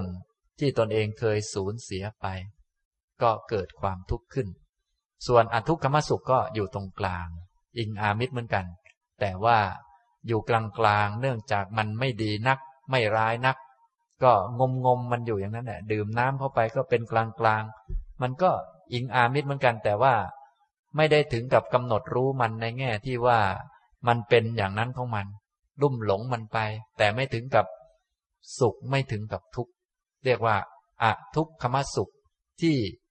อิงอามิตรนี่ก็สามเวทนามันมีเหตุมีปัจจัยมาอย่างนี้ต่อไปไม่อิงอามิตรไม่อิงอามิตรสุขเวทนาไม่อิงอามิตรทุกขเวทนาไม่อิงอามิตรอทุกขมสุขเวทนาไม่อิงอามิตรคำว่าไม่อิงอามิตรก็คืออิงอาศัยเนกขัมมะอันนี้จะเกิดแก่ผู้ที่มาปฏิบัติธรรมอย่างพวกเราทั้งหลายเนี่ยเป็นนักปฏิบัติธรรมอันนี้สมมุติเอานะสมมุติเอาบางท่านก็เป็นแล้วล่ะบางท่านไม่ได้สักนักเลยอันนี้ก็ต้องไปหาวิธีเป็นนักเอาเองคำว่านักนี่หมายถึงว่าเขาปฏิบัติหรือว่าฝึกหัดหรือว่าเอาจริงเอาจังเขาจึงเรียกว่านักนักปฏิบัติอันนี้ผมสมมุติว่าพวกท่านเป็นนักปฏิบัติสมมุตินะบางท่านเป็นแล้วก็ดีแล้วบางท่านยังไม่เป็นก็จะได้เอ้ยเอ้ยอาจารย์อุตส่าห์ว่าเรานักปฏิบัติไปเป็นหน่อยก็แล้วกันอย่างนี้ก็ว่าไปนะทีนี้เมื่อเป็นนักปฏิบัติแล้วจิตใจก็จะโน้มเอียงไปทางเนกขัมมะนะเป็นภิกษุกับเขาแล้วเนื่องจากการปฏิบัติธรรมทางพุทธเรานี้ท่านเริ่มต้นที่ปัญญาสัมมาทิฏฐิรู้จักโลกนี้ว่ามันเป็นทุกข์เป็นทุกข์แล้วนะพอเป็นทุกข์แล้วก็ไม่อยากจะเอาแล้วก็คิดอยากจะออกอย่างเดียวแล้วนะข้อที่สองจึงเป็นสังกัปปะสัมมาสังกัปปะ เนกขัมมะสังกัปปะคิดจะออกเพียงแต่ยังออกไม่ได้เท่านั้นเองก็คิดจะออกนะไม่มีคิดจะเอาแล้วคิดจะออกอย่างเดียวเท่านั้นแหละนะอัพยาปาทะสังกัปปะอวิหิงสาสังกัปปะความคิดเหล่านี้เป็นด้านเนกขัมมะด้านออกไม่อิงอามิตรแหละอย่างนี้ทีนี้เมื่อมาปฏิบัติธรรมเขาได้เข้าใจรูปนามขันธ์ห้ารู้จักความไม่เที่ยงเป็นทุกข์ไม่ใช่ตัวไม่ใช่ตนมีความแปรไปเปลี่ยนไปเป็นธรรมดาพอรู้จักสิ่งนั้นตามความเป็นจริงด้วยปัญญาก็เกิดความสุขโสมนัสขึ้นอันนี้เรียกว่าสุขเวทนาที่ไม่มีอามิตรรู้จักว่ามันไม่เที่ยงเนี่ยแต่มันสุขรู้จักว่าโอ้มันไม่เที่ยงมันเป็นธรรมดาของมันอย่างนี้อย่างนี้เรียกว่าสุขเวทนาที่ไม่มีอามิตรไม่มีเหยื่อล่ออิงอาศัยเนกขัมมะอิงอาศัยการออกไปเนื่องจากเห็นว่ามันไม่เที่ยงเป็นทุกข์ไม่ใช่ตัวไม่ใช่ตนก็เกิดความเบิกบานเกิดโสมนัสขึ้นนะอีกอันหนึ่งทุกขเวทนาไม่มีอามิตรก็บุคคลนั้นแหละมีปัญญาเห็นความจริงแล้วว่าเออสิ่งต่างๆในโลกนี้ล้วนไม่เที่ยงเป็นทุกข์มีความแปรปรวนไปเป็นธรรมดาทีนี้เขาก็มีความต้องการอยากจะออกไปอย่างรวดเร็วคือรู้จักแล้วว่าโลกนี้มันก็อยากจะออกไปอย่างรวดเร็วทีนี้ทำยังไงเนาะเราจะได้ออกไปก็เกิดโทมนัสขึ้นมาเพราะความอยากจะออกไปนั้นเป็นเหตุนะฉะนั้นพวกนักปฏิบัติธรรมก็จะมีความทุกข์ของนักปฏิบัติธรรมคือทั้งๆ ท, ที่รู้ว่ามันไม่ดีแต่ก็ยังทำอยู่ทั้งๆ ท, ที่รู้เนี่ยว่าคำพูดเพ้อเจ้อนี้มันไม่ดีอยากจะออกไปจากมันแล้วอยากจะทิ้งมันแล้วมันไม่มีประโยชน์วันดีคือดีก็ไปพูดอีกแล้วมันก็ทุกข์ขึ้นมาทุกข์ทุกข์เพราะอยากจะออกแต่มันออกไม่ได้นะอย่างนี้อยากจะทิ้งสามีเหลือเกินทิ้งแต่ทิ้งเข้าไปไม่มีเงินซื้อข้าวกินต้องเอาเขาไว้อีกแล้วไปเอาเงินเข้ามาเนี่ยมันเป็นอย่างนี้อยากจะทิ้งเหมือนกันแต่ทิ้งเขาแล้วไม่มีคนเลี้ยงไม่มีคนเลี้ยงก็ต้องดูไปอะไรไปก็ทุกข์ทุกข์เหมือนกันทุกข์เหมือนกันทุกข์เพราะอยากจะออกนี่แหละแต่มันออกไม่ได้ก็ทุกข์ขึ้นมาทุกโน่นทุกนี่จนกระทั่งบางคนเนี่ยก็ทุกข์หลายเหมือนกันจนแห้งเหมือนกันน่ะก็เลยต้องมีกรรมฐานมีวิธีพิจารณามีการทำสมาธิวิธีโน้นวิธีนี้มาช่วยให้ใจแช่มชื่นบ้างนั่นแหละอันนี้ทุกอันนี้ก็เรียกว่าทุกขเวทนาที่ไม่มีอามิตรไม่อิงอามิตรนะฉะนั้นปฏิบัติธรรมนี้ไม่ใช่ไม่ทุกนะทุกเหมือนกันบางทุกบางทีทุกจนน้ำตาร่วงเลยแหละทุกมากทุกก็อยากจะออกแต่มันออกไม่ได้นะคนเราเนี่ยเพราะว่ามันไม่ได้ออกตามอยากมันออกตามประตูคืออริยมรรคมีองค์แปดก็อยากจะออกอยู่ก็รู้อยู่เนี่ยว่ามันไม่ดีแต่มันออกไม่ได้นะกิเลสก็แรงอะไรก็แรงปัญญาก็น้อยไม่มีอะไรทำร้องดีกว่านะอย่างนี้ทุกข์เลยนี่เรียกว่าโทมนัสหรือทุกข์ที่ไม่อิงอามิตรอย่างนี้ทำนองนี้นะท่านที่เป็นผู้ปฏิบัติธรรมหลายๆท่านก็จะรู้สึกจะรู้สึกถึงความรู้สึกนี้เช่นกันก็เป็นอย่างนี้แหละเป็นธรรมดาเป็นความรู้สึกอันหนึ่งที่เกิดขึ้นเมื่อมีเหตุหมดเหตุก็ดับไปส่วนอทุกขมะสุขเวทนาที่ไม่อิงอามิตรก็อยู่กลางๆนี้อยู่ตรงกลางทำนองนี้ก็เลยมีลักษณะของเวทนาเก้าชนิดด้วยกันนะครับหลักๆ ก, ก็คือสุขเวทนาทุกขเวทนาอทุกขมะสุขเวทนาแล้วก็อันที่มีอามิตรกับอันที่ไม่มีอามิตรเท่านั้นแหละก็เลยเป็นเก้าอย่างนะที่ทั้งเก้าอย่างที่แจกแจงแยกแยะออกมาก็ไม่ใช่อะไรมากก็เพื่อให้รู้จักเวทนาว่ามันเป็นเวทนาพอรู้จักว่ามันเป็นเวทนาถ้าเราแยกแยะได้มากก็จะเห็นธรรมในธรรมได้ง่ายเพราะรู้จักธรรมะที่เป็นเหตุทำให้เกิดเวทนาชนิดนั้นๆขึ้นมาได้เห็นมันเป็นตามเหตุตามปัจจัยอย่างนี้นะครับพระพุทธเจ้าของเราจึงตรัสบอกว่าดูก่อนภิกษุทั้งหลายภิกษุในพระธรรมวินัยนี้เมื่อเสวยสุขเวทนาก็รู้ว่าเราเสวยสุขเวทนาเมื่อเสวยทุกขเวทนาก็รู้ว่าเราเสวยทุกขเวทนา มื่อเสวยอทุกขมสุขเวทนาก็รู้ว่าเราเสวยอทุกขมสุขเวทนาเมื่อเสวยสุขเวทนามีอามิตรก็รู้ว่าเราเสวยสุขเวทนามีอามิตรเมื่อเสวยสุขเวทนาไม่มีอามิตรก็รู้ว่าเราเสวยสุขเวทนาไม่มีอามิตรเมื่อเสวยทุกขเวทนามีอามิตรก็รู้ว่าเราเสวยทุกขเวทนามีอามิตรเมื่อเสวยทุกขเวทนาไม่มีอามิตรก็รู้ว่าเราเสวยทุกขเวทนาไม่มีอามิตรเมื่อเสวยอทุกขมสุขเวทนามีอามิตรก็รู้ว่าเราเสวยอทุกขมสุขเวทนาไม่มีอามิตรเมื่อเสวยอทุกขมสุขเวทนาไม่มีอามิตรก็รู้ว่าเราเสวยอทุกขมสุขเวทนาไม่มีอามิตรอย่างนี้นะครับเรียกว่าการตามดูเวทนาในเวทนาทั้งหลายเนืองเนืองอยู่นะเป็นตอนตอนไปเมื่อใดที่เสวยอันนี้ก็รู้อย่างนี้อย่างนี้เมื่อใดที่เสวยอันนี้รู้สึกอย่างนี้อย่างนี้เกิดเวทนาชนิดนี้นี้ก็รู้สึกอย่างนี้อย่างนี้ให้รู้จักแยกแยะรู้จักหัดรู้จักแยกแยะสังเกตดูเมื่อใดเวลาใดที่เสวยหรือว่ารู้สึกเป็นสุขเมื่อนั้นก็จะไม่มีทุกข์ไม่มีอทุกขมสุขมีแต่สุขเท่านั้นที่เกิดขึ้นเพราะเวทนามันเกิดได้ทีละอันทีละอันไปให้สังเกตดูทำไมต้องสังเกตดูสังเกตดูจะได้รู้จักว่ามันเป็นของไม่เที่ยงไม่แน่ไม่นอนถ้าไม่สังเกตเนี่ยมันก็จะละความเห็นผิดข้อนี้ไม่ได้ในขณะใดในช่วงใดที่มันเป็นทุกข์ความทุกข์มันเกิดขึ้นในขณะนั้นก็มีแต่ทุกขเวทนาเท่านั้นไม่ได้มีสุขไม่ได้มีอทุกขมสุขมีแต่ทุกข์เท่านั้นแหละนี่สังเกตแม่นๆไว้สังเกตแม่นๆมันไม่ปนกันมันไม่ปน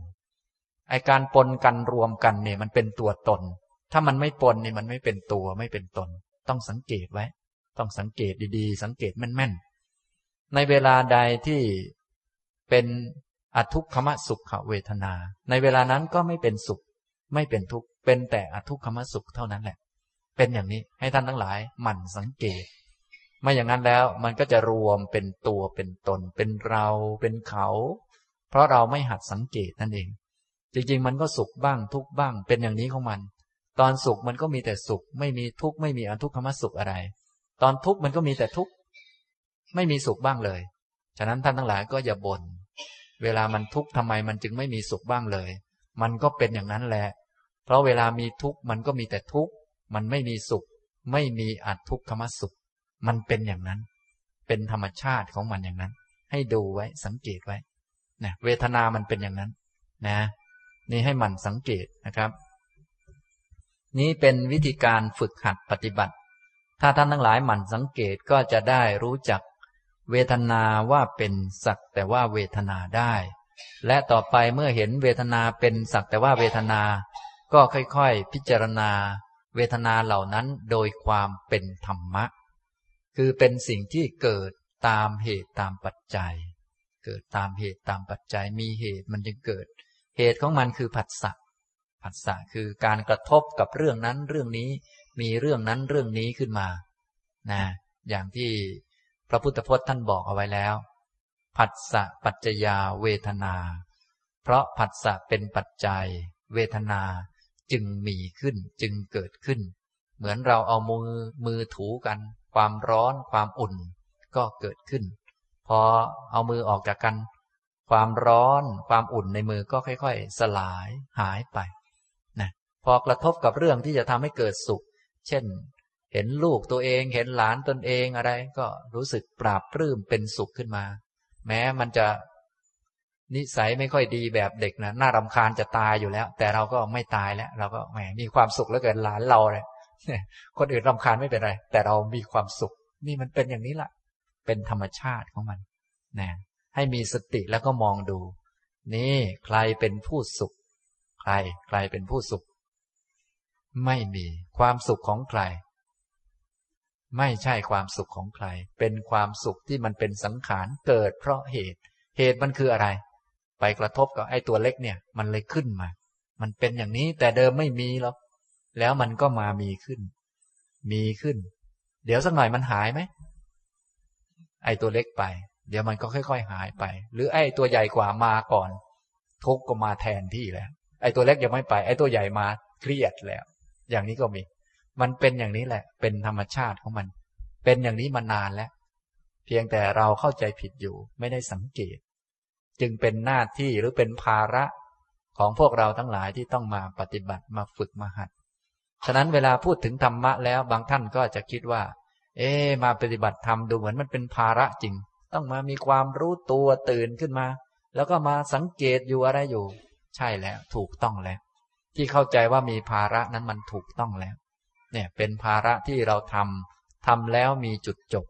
ส่วนภาระทางโลกก็เป็นภาระเหมือนกันและต้องทำเหมือนกันและทำแล้วไม่มีจุดจบมันเป็นอย่างนี้ฉะนั้นพวกเราทั้งหลายที่มาปฏิบัติธรรมก็อย่าลืมนึกถึงภาระข้อนี้ของตนไว้เขาเรียกว่านึกถึงกิจที่ต้องทำนึกถึงมีกิจที่ต้องทำอยู่กิจที่ต้องมากำหนดรู้ทุกว่ามันเป็นทุกถ้ายังไม่รู้นี่ก็ยังมีกิจต้องทำอยู่ถ้ายังไม่ชัดในเรื่องนี้ก็ต้องมากำหนดมันเข้าไปนะกิจมาละทุกขสมุทัยมาละกิเลสตัณหาต่างๆเนี่ยก็มีกิจต้องทำอยู่ถ้ามันยังละไม่ได้ก็ต้องมีกิจต้องทำต้องฝึกต้องหัดโดยอาศัยเครื่องขัดเกลากิเลสที่พระพุทธเจ้าตรัสเอาไว้คือความอดทนขันติเป็นเบื้องต้นเป็นตบะเครื่องขัดกิเลสที่ยอดเยี่ยมแล้วก็ค่อยๆหัดธรรมะข้ออื่นต่อไปนะทำให้แจ้งนิโรธคือนิพพานนี่ก็เป็นกิจทำให้อริยมรรคมีขึ้นเกิดขึ้นนี่ก็เป็นกิจหน้าที่ของเราท่านทั้งหลายมันเป็นอย่างนี้แต่กิจหน้าที่อันนี้กิจในอริยสัจนี้ถ้าใครทำแล้วก็มีจุดจบแล้วนะไม่ต้องมีกิจที่ต้องทำอีกต่อไปนะก็เหมือนกิจข้างนอกทั่วไปนั่นแหละเพียงแต่อันข้างนอกมันทำแล้วมันไม่จบทำแล้วก็ทำอีกทำแล้วก็ทำอีกส่วนอันนี้ทำแล้วก็ถ้าจบก็ไม่ต้องทำอีกอย่างนี้นะอันนี้นะครับฉะนั้นบางท่านฟังแล้วก็โอ้โหต้องทำนั่นทำนี่เยอะจังเลยอะไรจะมีบ้างไหมนี่ไอไอไวไวสั้นๆเนี่ยไอลัดลัดเนี่ยมีบ้างไหมเขาก็หามานานแล้วจนกระทั่งตายมาหลายเที่ยวแล้วยังไม่เข็ดเลยยังหาอยู่นั่นแหละฉะนั้นอย่าหาเลยมาเช็คตัวเองนี่นะประกอบไปด้วยอริยมรรคมีองค์แปดไหมเนี่ยถ้าไม่มีก็ต้องฝึกมันขึ้นมาแล้วทำนองนี้นะครับอันนี้ก็เป็นการตามดูเวทนาในเวทนานะครับหลังจากดูเวทนาว่าเป็นสักแต่ว่าเวทนาแล้วพระพุทธองค์ก็ทรงให้ดูเวทนาว่าเป็นไปในทำนองที่เป็นของกลางๆเป็นของคู่โลกเป็นธรรมะที่เกิดตามเหตุตามปัจจัยเหมือนอันอื่นๆนั่นเองพระองค์ก็ตรัสว่าด้วยวิธีการดังที่ได้กล่าวมานี้ภิกษุย่อมเป็นผู้ตามดูเวทนาในเวทนาทั้งหลายภายในเนืองๆอยู่บ้างตามดูเวทนาในเวทนาทั้งหลายภายนอกเนืองเนืองอยู่บ้างตามดูเวทนาในเวทนาทั้งหลายทั้งภายในและภายนอกเนืองเนืองอยู่บ้างภายในคือตัวเองภายนอกคือผู้อื่นเมื่อดูว่าเวทนาเป็นแล้วต่อมาก็มาดูภายในสุขทุกข์นี้ก็ไม่ใช่เราเป็นผู้สุขไม่ใช่เราเป็นผู้ทุกข์ไม่ใช่เราเป็นผู้เฉยเฉยไม่ใช่ความสุขของเราไม่ใช่ความทุกข์ของเราไม่ใช่ความเฉยเฉยของเรามันก็เป็นของมันอย่างนั้นนี้ภายในก็เป็นอย่างนี้ภายนอกเห็นคนอื่นเป็นสุขนะก็อย่าลืมถามแม่ลูกเรามีความสุขจริงๆอย่าลืมถามเห็นเด็กมันมีความสุขแม่บางคนต้องหลอกให้เด็กมันมีความสุขไปจี้เส้นมันบ้างอะไรมันบ้างให้มันหัวเราะให้มันโสมนัสให้มันมีความสุขนะอย่างนั้นอย่างนี้ไปจักจีมันบ้างให้มันมีความสุขเขาว่าไปทำไปอย่าลืมมีสติอย่าไปมัวแต่จักจีให้มันมีความสุขว่าเป็นความสุขของเขาเขาเป็นผู้สุขอย่างนั้นมันหลงลืมให้มีสติขึ้นมามีสติขึ้นมาก็ถามเหมือนเดิมนั่นใครเป็นผู้สุขไอหัวเราะอยู่นั่นใครใครคนหรือไม่ก็โสมนัส สุขเวทนามันเกิดขึ้นเป็นความสุขของมันไหมเป็นของใครไหมไม่ไม่ใช่ของเขาไม่ใช่ของคนนั้นก็เป็นสิ่งที่เกิดเป็นครั้งๆเป็นสังขารไม่ใช่ของใครถ้าเป็นของเขาก็ต้องเป็นสมบัติของเขาตลอดไปเราไม่ต้องทำให้เขาหรอกถ้าเป็นของเขาอันนี้อุตส่าห์ทำให้ตั้งนานกว่าจะเกิดขึ้นมันไม่ใช่ของเขาแล้วอาศัยเหตุปัจจัยตั้งมากมายกว่าจะเกิดเวทนาเล็กๆน้อยๆอันนี้บางคนเนี่ยโอ้โหกว่าจะได้ความสุขเนี่ยต้องโน่นต้องนี่ต้องหลอกด้วยวิธีโน่นวิธีนี้บางคนชักจะมากขึ้นไปเรื่อยๆแหวนเพชรอันเล็กๆมันก็ไม่สุขเลยมันก็หลายบาทเหมือนกันนะแต่มันไม่สุขต้องเอาเท่าไข่ห่านนะเขาบอกไม่รู้จะเอามาทำอะไรก็ไม่รู้นะนะก็ทอดกินก็ยังไม่ได้เลยแต่มันก็แหมมันใหญ่ขึ้นมันก็สุขนี่กว่าจะมีความสุขสักทีหนึ่งกว่าจะเกิดสุขขึ้นมาสักทีหนึ่งมันก็ลำบากเหมือนกันฉะนั้นมันไม่ใช่ของเขาหรอกมันเป็นไปตามเหตุนี่ไม่ใช่เพื่อความสุขของเขาพวกเรานี่บางทีไปทำเพื่อความสุขของเขาแท้ที่จริงทำเหตุปัจจัยให้ความสุขมันเกิดขึ้นความสุขเป็นของเขาไหมไม่ไม่ใช่ของใครนี่มันเป็นอย่างนี้ทั้งตัวเองทั้งคนอื่นทั้งตัวเองทั้งคนอื่นดูสังเกตก็เท่าเทียมกันโดยความเป็นสังขารที่เกิดตามเหตุตามปัจจัยมีที่ตั้งให้ความสุขเกิดความสุขก็เกิดอาจจะเกิดภายในตัวเองมีที่ตั้งให้ความสุขเกิดความทุกข์เกิดมันก็เกิดอาจจะเกิดที่คนอื่นคนอื่นเป็นทุกข์ก็อย่าลืมถามพวกเรานี้บางทีเป็นคนดีก็เห็นคนอื่นเป็นทุกข์ก็โอ้จะตายไปกับเขาแล้วนึกว่าเขาเป็นทุกข์แทบล้มแทบตายแล้วไม่ค่อยมีสติฉะนั้นอย่าลืมมีสติอย่าลืมนะใครเป็นผู้ทุกข์ใครไม่มีใครเป็นทุกข์ที่เกิดขึ้นไม่ใช่คนนี้คนเดียวหรอกที่เป็นทุกข์คนอื่นก็เป็นทุกข์เหมือนกันเราก็เป็นทุกข์เหมือนกันเพียงแต่ต่างเวลากันเท่านั้นตามเหตุตามปัจจัยมันเป็นอย่างนี้แหละเป็นธรรมชาติของมันอย่างนี้ถ้าเราไม่ถามนี่เราจะไม่เข้าใจนะเรื่องนี้ดูเหมือนง่ายๆแต่มันไม่เข้าใจทำไมก็ก็ทุกข์ก็ละเราก็ทุกข์ก็หลายทีแล้วก็พอไปเห็นเขาทุกข์ก็นึกว่าเป็นทุกข์เขาทุกข์อยู่คนเดียวที่ไหนได้เราก็ทุกข์เหมือนกันคนอื่นก็ทุกข์เหมือนกันอะไรเหมือนกันดูเหมือนจะง่ายๆแต่มันยากเพราะว่าเมื่อมีความรักความชังเข้ามาก็เป็นนิวรณ์นิวรณ์มันเป็นยังไงครับหน้าที่ของมันมันบังดวงตาไม่ให้เกิดปัญญาฉะนั้นวิธีของสติปัฏฐานนี้จะใช้วิธีกันนิวรณ์ออกไปให้มันละอวิชชาและโทมนัสเหมือนเปิดตาเราฉะนั้นอย่าลืมตั้งใจแล้วก็สังเกตพอนิวรณ์มันหมดไปเราจะเข้าใจชัดอ๋อนี่ไม่ใช่คนนี้คนเดียวที่เป็นทุกข์นะคนอื่นก็ทุกข์และทุกข์กว่านี้ก็มีอีกทุกข์กว่านี้ก็มีอีกหรือน้อยกว่านี้ก็มีอีกและมีอีกและมีอีกไม่ใช่เวลานี้เวลาเดียวที่มันเป็นทุกข์เวลาที่มันเกิดทุกข์นั่นแหละมันทุกข์ถ้ามันไม่เกิดทุกข์มันไม่ทุกข์หรอกมันไม่ใช่อยู่ที่ไอ้นี่มันทุกข์เพราะทุกข์มันเกิดทุกข์เฉพาะเวลาที่ทุกข์มันเกิดเท่านั้นไม่ใช่ทุกข์เพราะว่ามีคนนี้ตรงนี้ขึ้นมาแต่ที่มันทุกข์เพราะทุกข์มันเกิดนั่นแหละมันจึงทุกข์ทุกเวลาไหนก็ทุกเวลาทุกข์มันเกิดนั่นแหละมันเป็นอย่างนั้นนี่เรียกว่ามองเห็นแล้วทั้งภายในทั้งภายนอกภายในภายนอกภายในคือตัวเองก็เป็นสักแต่ว่าเวทนาภายนอกคือผู้อื่นก็เป็นสักแต่ว่าเวทนาอย่างนี้นะครับพระองค์ก็ตรัสให้เห็นธรรมะต่อไปหลังจากที่ได้เข้าใจชัดถึงความทุกข์ความสุขและอทุกขมสุขนั้นเป็นสังขารเป็นของคู่โลกอย่างนั้นแล้วก็ให้เห็นธรรมะตามดูธรรมะคือเหตุเกิดในเวทนาทั้งหลายเนืองเนืองอยู่บ้างตามดูธรรมะคือเหตุดับในเวทนาทั้งหลายเนืองเนืองอยู่บ้างตามดูธรรมะคือเหตุทั้งเกิดและดับในเวทนาทั้งหลายเนืองเนืองอยู่บ้างอย่างนี้นะ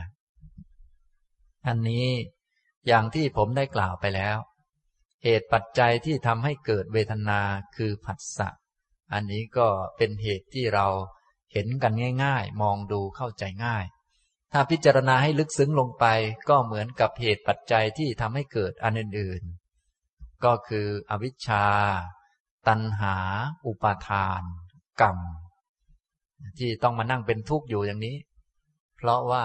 อวิชชาความไม่รู้อริยสัจทำให้มีการเวียนว่ายตายเกิดอวิชชาเพราะมีตัณหามีอุปาทานมีกรรมเก่านำมาเกิดจึงเป็นทุกข์อยู่อย่างนี้นะทำนองนี้อันนี้เป็นเหตุปัจจัยพื้นฐานที่พูดยังไงก็ถูกนะที่พวกท่านเป็นทุกข์เป็นร้อนเป็นโน่นเป็นนี่อยู่ทุกวันนี้ก็เพราะยังมีอวิชชานะพูดยังไงก็ถูกนะเนี่ยทำนองนี้ทุกคนก็เป็นอย่างนี้มองดูก็เข้าใจชัดว่าโอ้มันเป็นอย่างนี้พระพุทธเจ้าท่านก็รับรองว่ามันเป็นอย่างนี้พวกสัตว์ทั้งหลายที่เวียนว่ายตายเกิดกันมาอย่างนี้ก็เพราะอวิชชาบังตาตัณหาผูกไว้นี่แหละมันเป็นอย่างนี้นะเราก็จะได้ค่อยๆเข้าใจชัดถึงธรรมะที่เป็นเหตุให้เกิดสิ่งเหล่านี้เหล่านี้เหล่านี้ขึ้นมาตั้งแต่เหตุใหญ่ๆเป็นพื้นฐานและเหตุที่มันกระทบเข้ามานะฉะนั้นพวกเราจึงมีทั้งพื้นฐานก็คือกรรมเก่าพื้นฐานแล้วก็เป็นของใหม่ด้วยมีเหตุมีปัจจัยอันใหม่ๆเข้ามาอีกเยอะแยะมากมายทำตรงนี้มันเป็นอย่างนี้แหละนะครับอันนี้เป็นธรรมะที่เป็นเหตุเกิดมีเหตุมีปัจจัยเวทนาจึงเกิดขึ้นฉะนั้นเวทนาก็เป็นสังขารเป็นของลมๆแรงๆเกิดเป็นครั้งๆเท่านั้นเองสุขก็เป็นของอยู่ไม่นานเป็นเหมือนลมวูบมาวูบหนึ่งเย็นเหมือนกันแต่เย็นวูบหนึ่งแล้วก็หายไปนะถ้าท่านจะจะรู้จักวูบสักวูบก็ไปเปิดพัดลมให้มันส่ายหน้าแล้วก็หาคนมานั่งกันหลายๆคนได้คนละวูบอ่าพอมาถึงคนนี้ก็วูบมาแล้วก็ไปอีกที่หนึ่งรออีกรอบหนึ่งเมื่อไหร่มันจะวูบมาหาเราสักทีหนอกำหนดเข้าไปอันนี้สร้างสถานการณ์ขึ้นมาสักหน่อยหนึ่งนะอันนี้ก็จะเข้าใจชัดว่าโอ้นี่เองมันวูบแบบนี้แหละ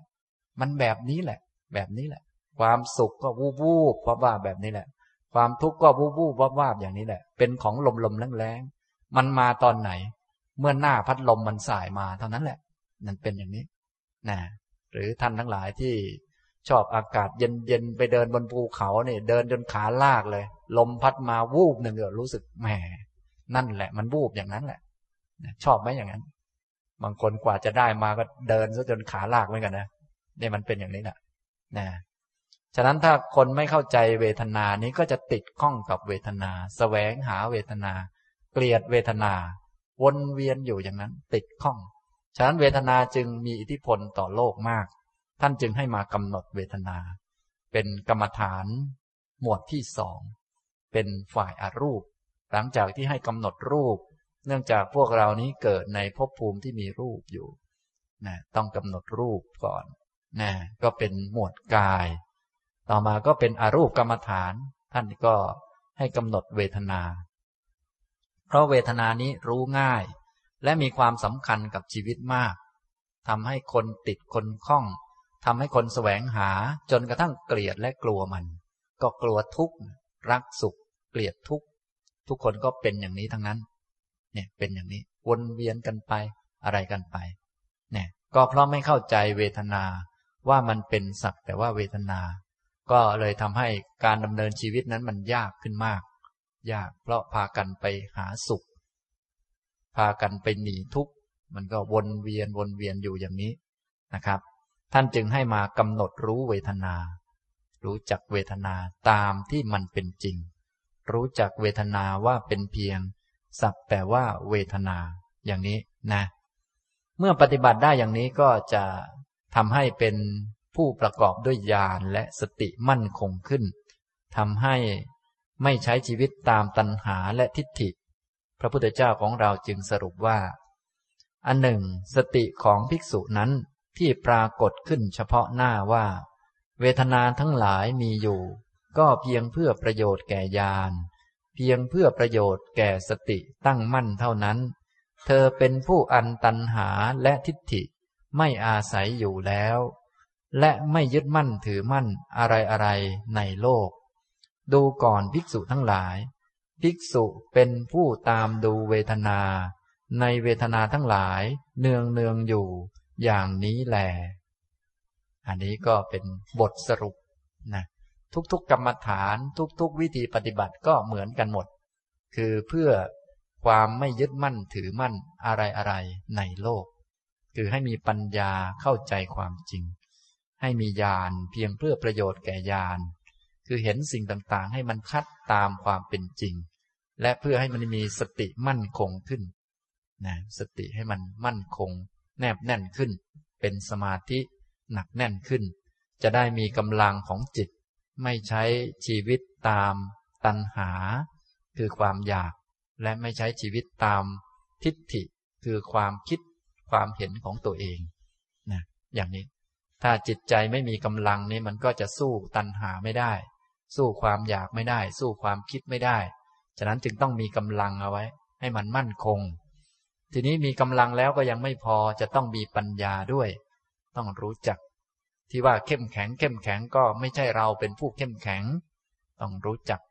บางคนก็เข้มแข็งจนกระทั่งแข็งไปเลยก็มีก็ทนสู้ไปทนเข้มแข็งมีสมาธิดีแต่ไม่มีปัญญานี้ก็ยังใช้ไม่ได้มีสมาธิดีเข้มแข็งมันดีแล้วแต่ให้มีปัญญาเข้ามามีปัญญามีญาณมีความรู้อย่างนี้นะครับนี่หมวดเวทนานุปัสสนาสติปัฏฐานก็ให้ดูเวทนาในเวทนาเนืองเนืองอยู่อย่างนี้แหละอย่างนี้นะครับเอาละผมบรรยายมาก็ใกล้หมดเวลาแล้วนะแต่เพื่อให้สมบูรณ์สักหน่อยหนึ่งเนื่องจากช่วงหลังๆอธิบายเน้นการปฏิบัติก็จะแนะนำวิธีแล้วก็นำท่านทั้งหลายปฏิบัติสักหน่อยแม้จะเวลาเล็กน้อยก็ตามเพราะบางทีพวกท่านฟังไปแล้วไม่มีคนนำเลยก็ไม่ยอมทำอย่างน้อยได้ทำอยู่สัก สองถึงสาม นาทีก็ยังดีอย่างนี้นะเอาละให้ทุกท่านลุกขึ้นยืนนะครับอ่าให้ทุกท่านลุกขึ้นยืนนะที่ให้ยืนก็เพื่อให้เปลี่ยนอิริยาบถเพื่อให้มีความรู้ตัวเนื่องจากว่าพวกเราเวลาที่ทำอะไรตามความเคยชินจิตจะโน้มเอียงไปในฝ่ายหลงนะก็คล้ายๆกับพวกเราเกิดมาในโลกเกิดมาในโลกยิ่งอยู่นานก็ยิ่งลืมว่าตัวเองจะตายจริงๆยิ่งอยู่นานก็ยิ่งใกล้ตายแต่เขายิ่งอยู่นานยิ่ง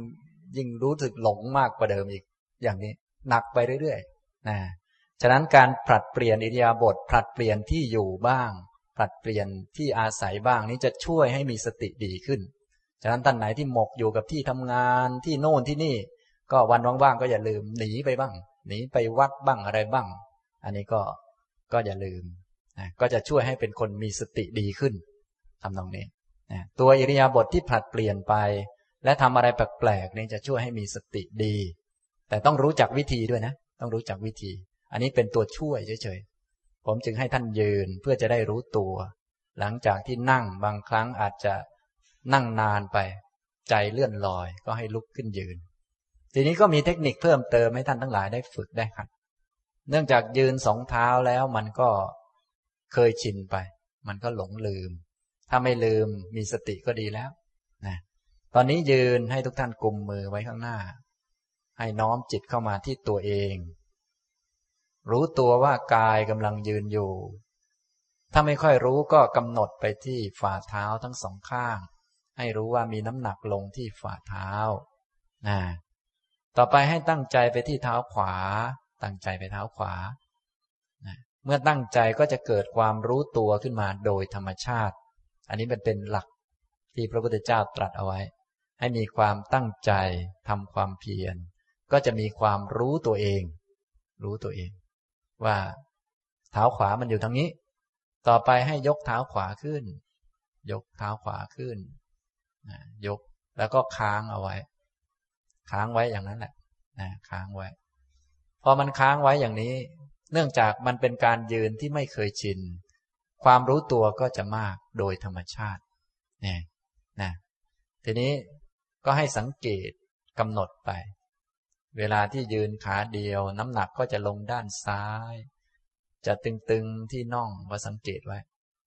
นะพอรู้ตัวดีแล้วก็ตั้งใจวางเท้าลงเวลาวางเท้าลงก็จะรู้สึกสบายใจไปพักหนึ่งอันนั้นมันยังโง่อยู่ต้องรู้จัก พวกเรานี่เวลาผลัดเปลี่ยนอิริยาบถสังเกตไหมเวลาเดินไปนานๆเดี๋ยวไปนั่งคงจะสบายหรอกมันว่ามันว่ามันว่าเอาเองทั้งนั้นแหละพอไปนั่งจริงๆมันสบายไหมมันไม่สบายต้องรู้จักมันเนี่ยต้องไอตอนผลัดเปลี่ยนเนี่ยต้องสังเกตมันเออมันสบายใจไปพักหนึ่งต้องบอกมันว่านี่มันไม่เที่ยงบอกมันนะเนี่ยต้องมันสังเกตเอาไว้ต่อไปให้ตั้งใจไปที่เท้าซ้ายทำความรู้ตัวยกเท้าซ้ายขึ้นก็ให้รู้นี่นะถ้าพวกนี้ท่านทั้งหลายก็เอาไปใช้ได้ในชีวิตของท่านนะเวลายืนก็อย่ายืนนิ่งๆเกินไปยกเท้าขึ้นยกเท้าลงถ้าไม่ค่อยรู้ตัวก็ค้างไว้ก่อนค้างไว้อย่างนั้นนานๆพอนานๆเนี่ยมันจะเหนื่อยพอมันเหนื่อยมันก็ไม่ไปไหนหรอกจิตเราเนี่ยมันก็จะกลับมาที่ตัวโดยธรรมชาติของมันหรือเวลามันจะล้มก็ดีอะไรก็ดีมันก็จะกลับมาอย่างนี้นะต่อไปก็ตั้งใจแล้วก็วางเท้าลงนี่อย่างนี้ความรู้ตัวก็จะดีขึ้นทำตรงนี้นะครับตั้งใจไปที่เท้าขวายกเท้าขวาขึ้นให้มีความรู้ตัว